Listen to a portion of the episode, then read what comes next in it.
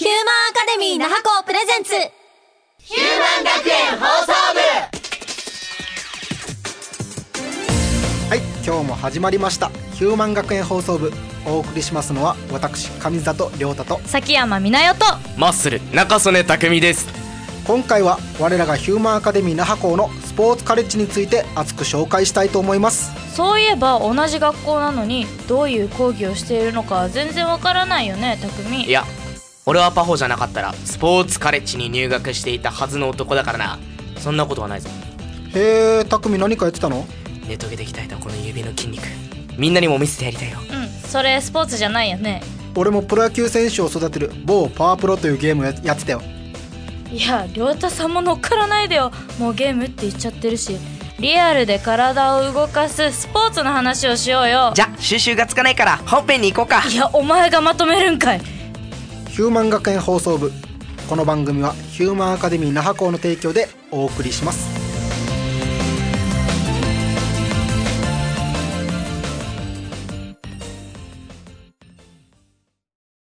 声優になりたい！アニメーターに憧れて！ゲームクリエイター。イラストレーターって夢だったんですよ。なりたい自分にここでなる。総合学園ヒューマンアカデミー那覇校。0120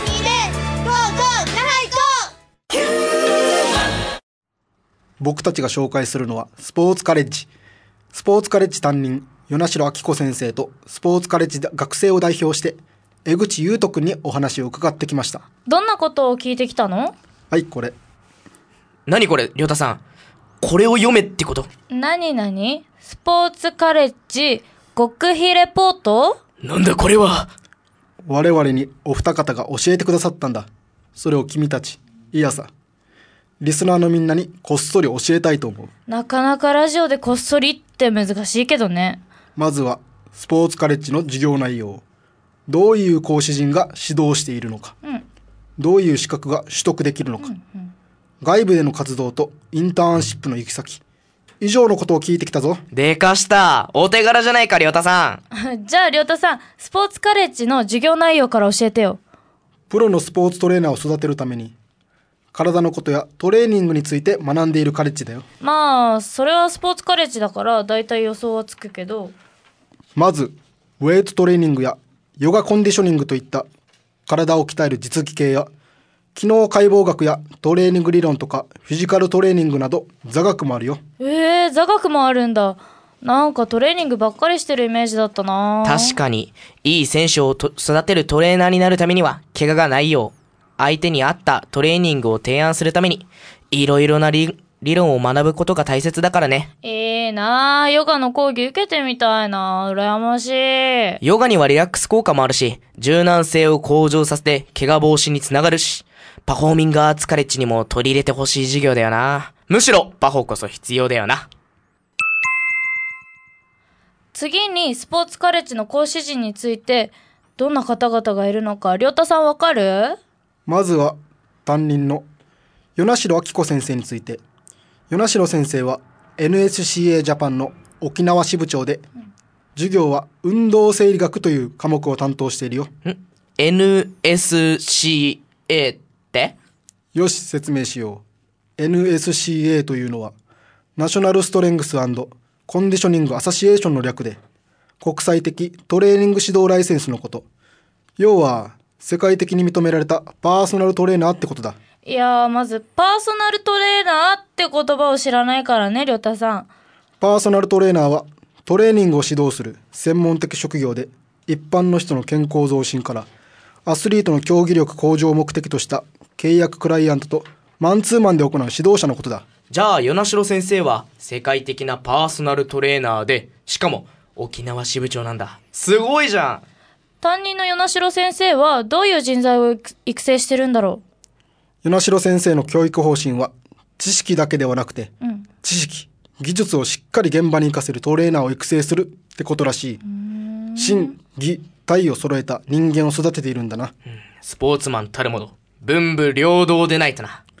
与那城先生の他にもスポーツ栄養学を教えている伊佐樹里先生はシャンソン化粧品の元プロバスケットボール選手で現在は琉球ゴールデンキングスバスケットボールクリニックの指導者なんだへえ体を鍛えていく上で栄養は大事だよな。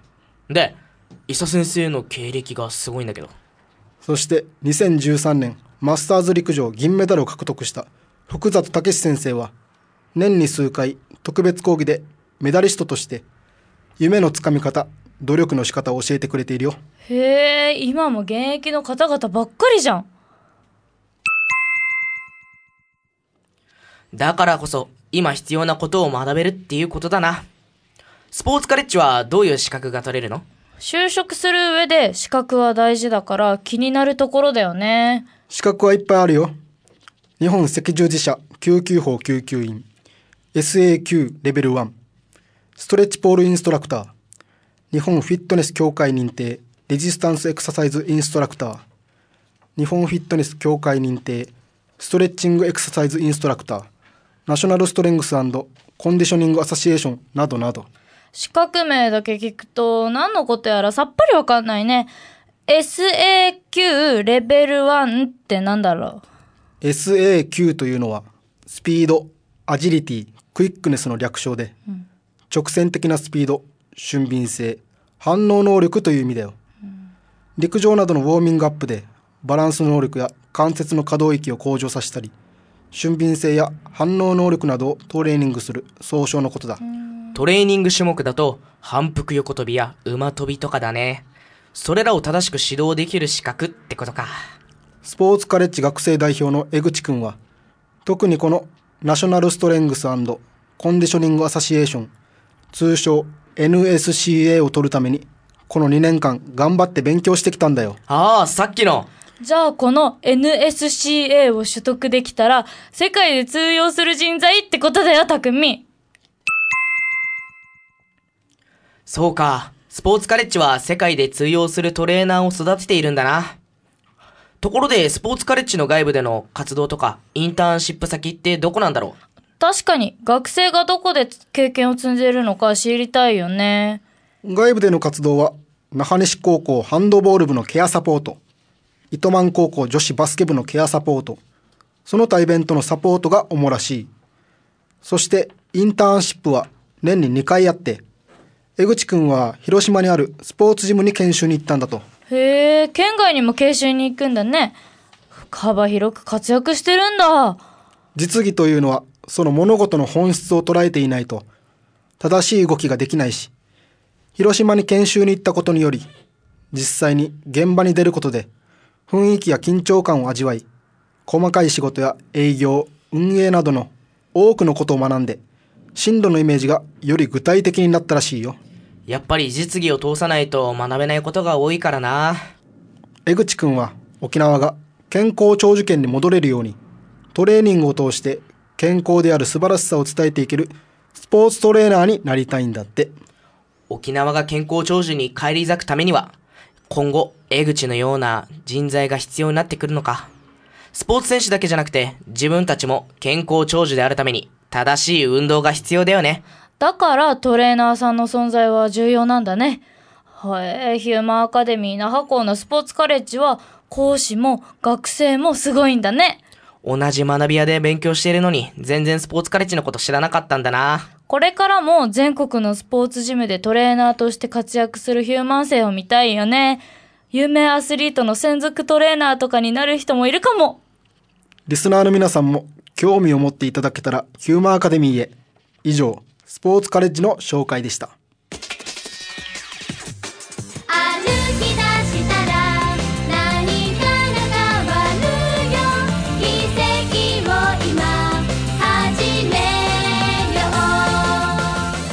カレッジ紹介をやってみての感想を聞きましょう。まずはみなよ。はーい。私は他のカレッジのことを何も知らなかったので今回の取材でスポーツカレッジの授業や資格できる資格のことなどをいろいろ知ることができてよかったです。じゃあ次たくみ。はい、今回はタカレッジの紹介ということで、スポーツカレッジの紹介をしていきましたが、普段はあまり意識していなかったスポーツカレッジの授業や先生方のことを知ることができてよかったです。次、りょうた普段同じ時間に同じ校舎で勉強しているのにあまり関わりがなかったのでこういう機会にタカレッジのことを取材することができて素人では名前も知らないような専門的な資格やなぜそれらを学ぶのかなど理念を教えてもらい僕も学んでみたいと思いました。僕も体を動かすことが好きなので正しい体の使い方などを教わってみたいです。ヒューマン学園放送部。この番組はヒューマンアカデミー那覇校の提供でお送りしました。奇跡を今